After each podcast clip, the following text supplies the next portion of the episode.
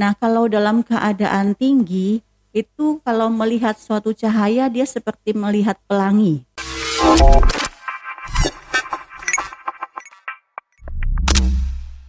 Rumah sakit umum pusat Profesor Kando Profesor Dr. Rumbayan Kando Rumah sakit pendidikan rujukan nasional Terpercaya masyarakat luas pasien di atas segala-galanya Keselamatan pasien selalu dijunjung tinggi. Majulah RSUP Kando Rumah sakit pendidikan nasional. Majulah rumah sakit kando. Rumah sakit pilihan masyarakat. Majulah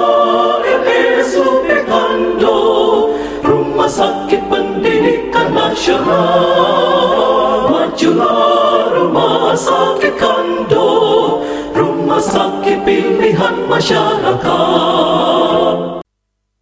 sahabat Promkes di mana pun Anda berada, jumpa lagi dengan saya Dr. Sekplin dalam acara Promkes Bacerita. Topik kita kali ini adalah mengenai glaukoma atau banyak juga yang mengenal sebagai si pencuri penglihatan. Sehubungan dengan topik ini, kita sudah kedatangan seorang narasumber yang sangat berkompeten, sangat qualified untuk mendiskusikan mengenai glaukoma ini. Karena itu izinkan kami memperkenalkan dengan penuh hormat Dr. Novanita Satolom, spesialis mata konsultan. Selamat siang dok. Selamat siang Dokter Ya. Sehat selalu dok ya. Ya, sehat Ya. selalu. Juga tetap bersemangat dok ya. Pasti. ya.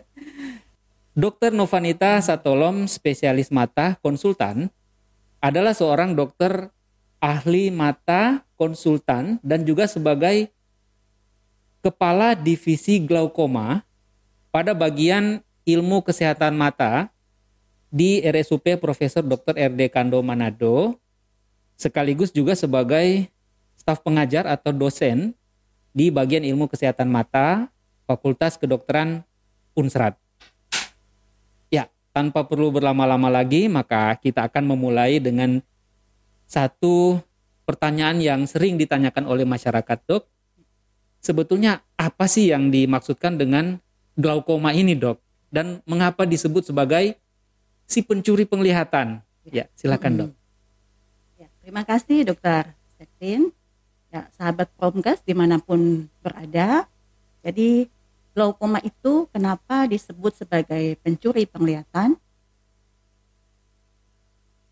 Eh, seperti halnya pencuri yang datang diam-diam, demikian juga glaukoma. Dia datang mencuri penglihatan eh, orang atau pasien itu diam-diam. Jadi pada awalnya itu kita eh, tidak tahu atau tidak ada gejalanya.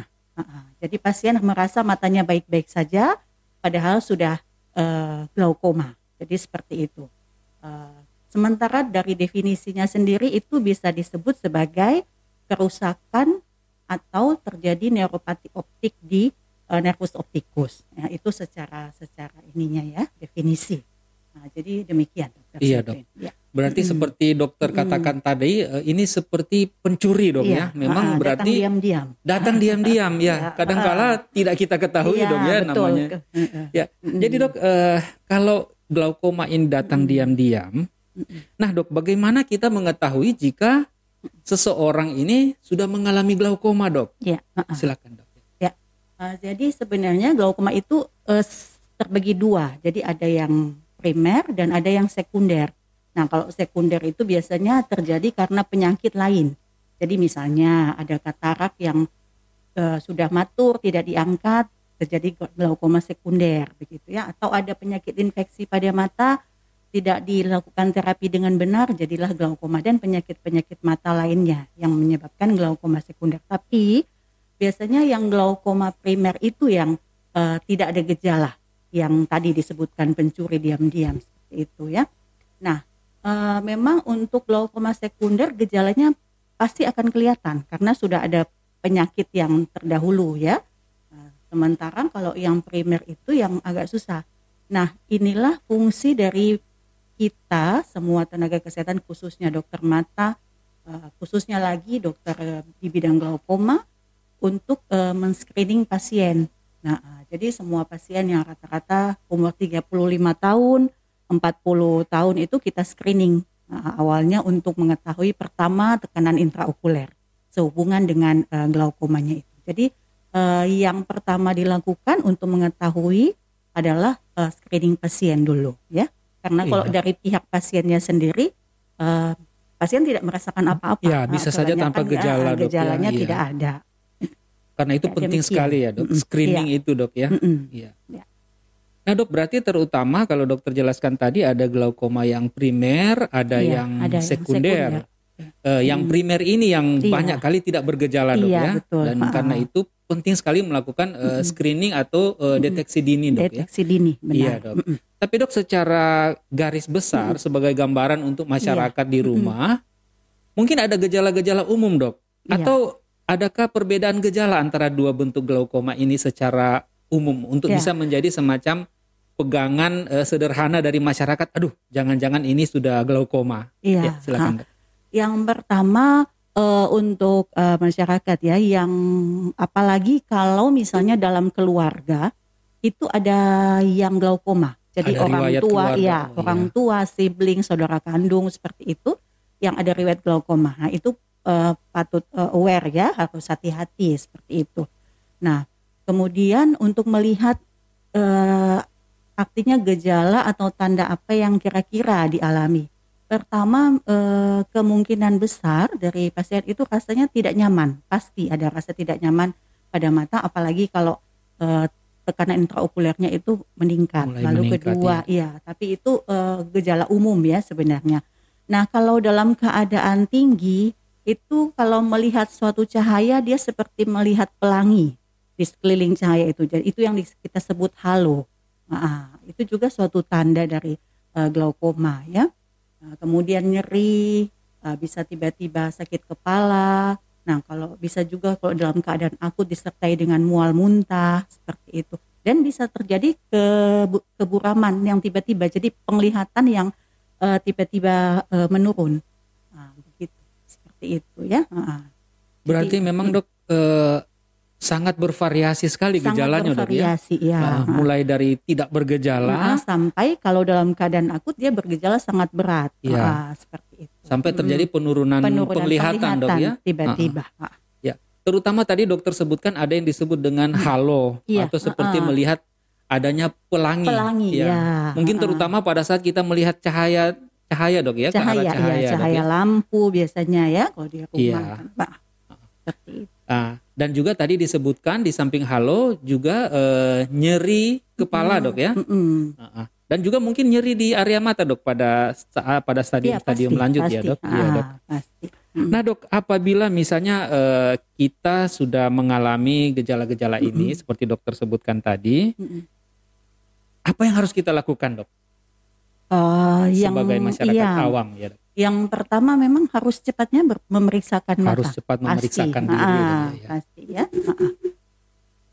Jadi eh, apabila menjumpai salah satu mungkin dari Mm-mm. gejala atau tanda tadi, ya sebaiknya sangat disarankan untuk segera memeriksakan Iya. diri. Ah, Nah dok, untuk tadi dokter menyentil mengenai eh, nyeri eh, pada glaukoma. Iya. Ah, ah.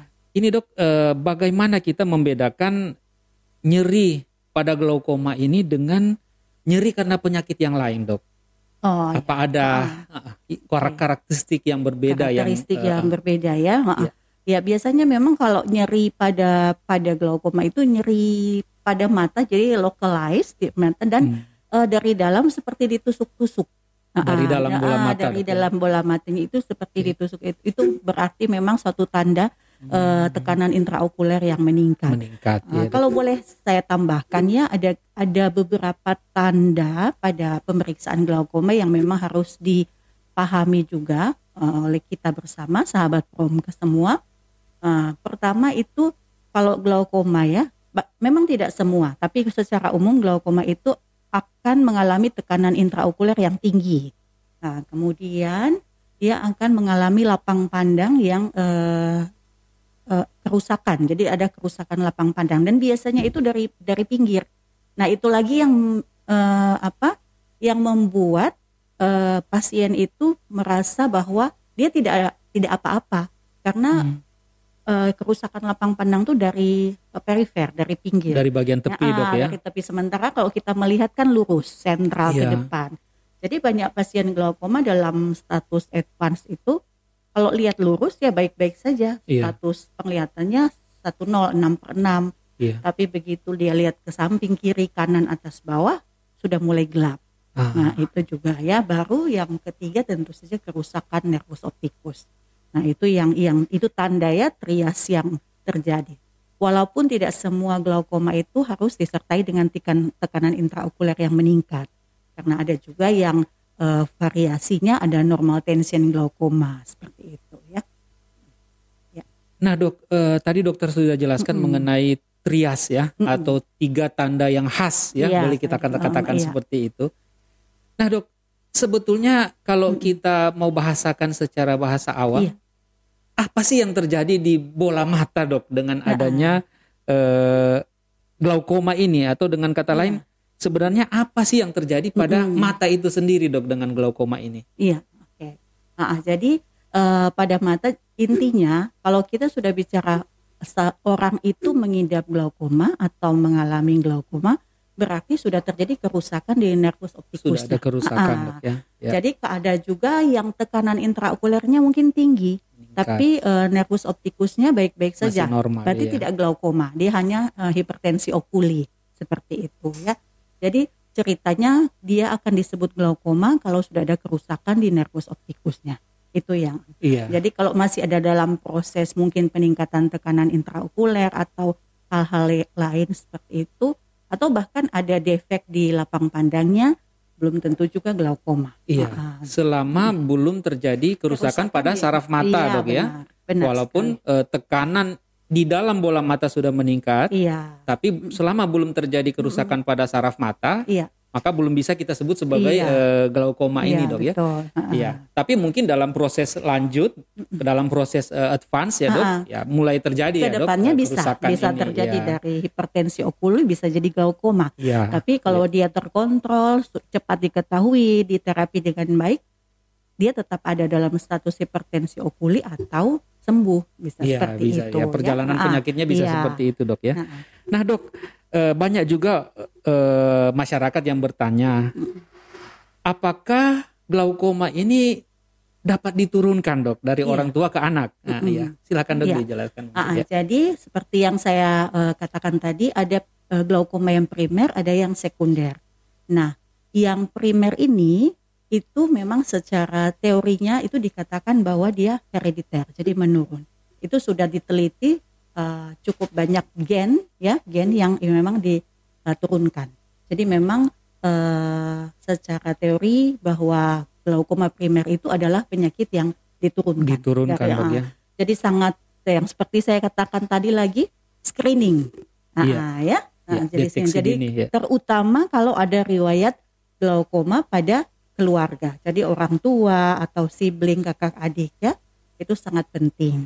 Iya dok, Mm-mm. ya sangat jelas dok. Berarti Iya. eh, apabila ada riwayat keluarga, kemudian mungkin sudah mulai ada gejala-gejala Iya, tadi, iya, sangat-sangat disarankan Mm-mm. bagi kita untuk segera memeriksakan mata ke dokter ahli Iya. mata tentu saja dok.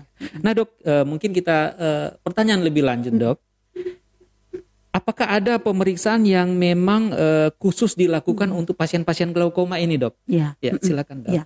Ah, jadi kalau seorang pasien, apalagi kalau memang dia ada gejala glaukoma, pertama tentu saja kita melakukan pemeriksaan tekanan intraokuler ya, ah, untuk mengetahui karena itu suatu tanda, suatu tanda walaupun seperti tadi tidak semua harus tinggi ya, pemeriksaan tekanan intraokuler. Okuler. Nah, kemudian kita harus juga memeriksa eh, lapang pandangnya. Jadi kita melakukan eh, tes perimetri namanya ya untuk memeriksa lapang pandang, Humphrey dalam hal ini. Kemudian kita melakukan gonioskopi juga untuk melihat sudut-sudut-sudut eh, apa, bilik mata depan untuk mengetahui apakah dari segi anatomi ini berhubungan juga dengan tata laksananya nanti apakah glaukoma ini sudut tertutup atau sudut terbuka. Kemudian kita juga bisa melakukan eh, yang dinamakan dengan eh, OCT, optical coherence tomography, untuk menilai lapisan saraf di nervus opticus yang jadi pusatnya itu ya. Kemudian kita lakukan fundoskopi seperti biasa. Nah, semua alat-alat pemeriksaan ini itu kita sudah lakukan dengan rutin di rumah sakit eh, Kando ini. Iya dok. Seperti itu ya. Ya spektrum pemeriksaannya mulai dari yang sederhana dok Iya, ya sampai ah, yang canggih dok Iya, ya. benar Ya. sekali. Mulai dari pemeriksaan apa tekanan bola Iya, mata, kemudian medan luas pandang penglihatan Iya, ya sampai benar. yang canggih-canggih sampai ke dok ya. belakang, iya. Iya sampai ke area Jadi belakang. memang khusus, glaukoma ini eh, dia memeriksa semua segmen mata. Jadi Mata. mungkin ya. di bagian eh, pemisahan mata yang lain itu mungkin cuma periksa segmen anteriornya. anteriornya bagian Kemudian depan. Dok, ada ya. pemisahan yang lain mungkin cuma periksa belakangnya. Tapi kalau untuk glaukoma dia periksa dari depan sampai belakang. Iya. Seperti itu. Iya Jadi berarti memang iya. eh, lengkap, Iya. harus lengkap. Prosedurnya sangat Iya, lengkap dari begitu. mata bagian ah. depan sampai bagian Sampai belakang, dok ya. Benar Ya. sekali. Iya, ini memang yang membedakan mungkin eh, glaukoma dengan eh, pemeriksaan mata yang Iya, lain, dok ya. benar. Iya, dok. Nah, dok, eh, ini mungkin pertanyaan terakhir dari kami. Ya. Bagaimana, dok, eh, tata laksana Iya. atau manajemen Mm. atau eh, pengobatan pada kasus-kasus eh, glaukoma ini, dok? Silakan. Terima kasih. Ah, jadi begitu kita sudah sudah ditegakkan diagnosis bahwa kita glaukoma atau kita sudah ada gejala, tidak usah ditegakkannya sudah ada gejala atau tanda glaukoma. Ah, kemudian kita memeriksakan diri ke dokter spesialis mata. Nah, pasti akan dilakukan tata laksana. Jadi yang pertama eh, kita melihat diagnosis dari glaukoma ini apakah dia masih dalam tahap early glaukoma atau sudah moderate atau advance ya. Nah, kita melakukan memang ada tiga bagian besar tata laksana di glaukoma ini yaitu medikamentosa ya semua obat-obat glaukoma ada beberapa golongan ada kurang lebih tujuh golongan Eh, semuanya memang disesuaikan dengan eh, apa eh, diagnosisnya glaukomanya kemudian kita bisa melakukan eh, laser laser pada glaukoma dan ada juga eh, surgery dari glaukoma ya. Semua ini kita sudah bisa melakukannya di Rumah Sakit Kando ini termasuk juga eh, apa operasi-operasi yang eh, terakhir yang kita lakukan yang eh, invasif maupun non invasif yang micropulse dan kemudian GDD implan itu sudah kita lakukan di sini seperti itu. Dan tentu saja yang tidak kalah penting itu adalah eh, edukasi. Edukasi pada eh, pasien-pasien glaukoma karena untuk glaukoma ini karena dia adalah irreversible ah, jadi namanya kalau ya dokter Zeklin pasti tahu saraf sudah rusak tidak tidak kembali lagi. Eh, jadi quality of life pada pasien glaukoma itu juga sangat penting. Jadi edukasi eh, sebelum atau sementara tata laksana ataupun dalam eh, proses tata laksana itu berjalan tetap memperhatikan edukasi dan quality of life pasien itu seperti itu ya Ya sahabat Promkes, kita sudah mendengar informasi yang sangat-sangat bermanfaat ya. Mulai dari gejala dan tanda glaukoma, kemudian pemeriksaan apa yang dilakukan, kemudian pengobatan, bahkan pembedahan. Dan eh, kabar baiknya adalah fasilitas-fasilitas pemeriksaan dan tata laksana ini sudah tersedia di Rumah Sakit Umum Pusat Profesor Dr. RD Kando Manado. Iya. Mulai dari yang sederhana sampai pada tata laksana yang canggih ya dok, yang Iya, dokter katakan sampai sekali. yang eh, ya, apa, yang eh, minimal invasif, bahkan mungkin yang invasif sampai bahkan sudah mempertimbangkan ke arah quality of life atau Iya. kualitas hidup eh, pasien ya dok ya, Benar luar biasa sekali ya. Nah dok, eh, kita akan mengakhiri perbincangan ini. Mungkin ada closing statement atau Iya. pesan dari dokter untuk masyarakat dok. Iya. Kami persilakan dok. Ah, baik, terima kasih Dokter Sektin. Ah, sahabat Pronkes di mana pun berada, pada masyarakat semua, ah, mengingat betapa pentingnya glaukoma ini buat kita semua. Glaukoma masih merupakan penyebab terbesar, kedua terbesar ah, di dunia kebutaan secara umum. Maka penting untuk kita berhati-hati dan selalu rutin untuk memeriksakan mata kita, terutama bagi uh, mereka yang mungkin ada riwayat glaukoma dalam keluarga, kemudian ada tanda atau gejala yang uh, didapat atau diketahui merupakan tanda dan gejala glaukoma, silahkan datang secepatnya untuk memeriksakan mata. Nah demikian, semoga bermanfaat untuk kita semua.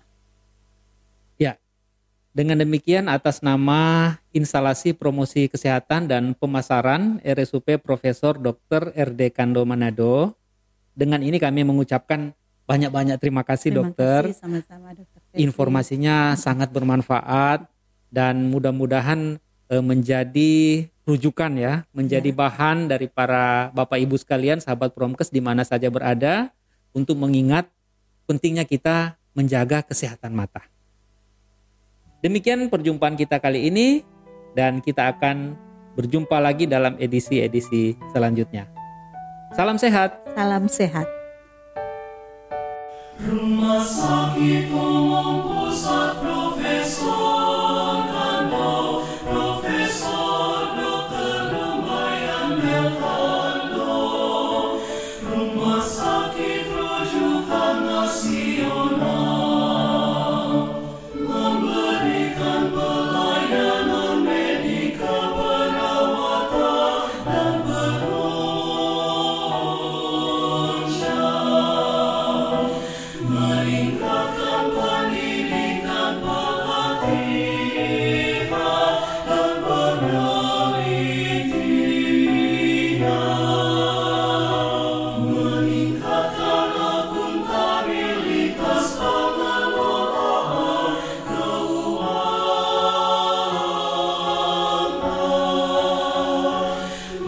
in God.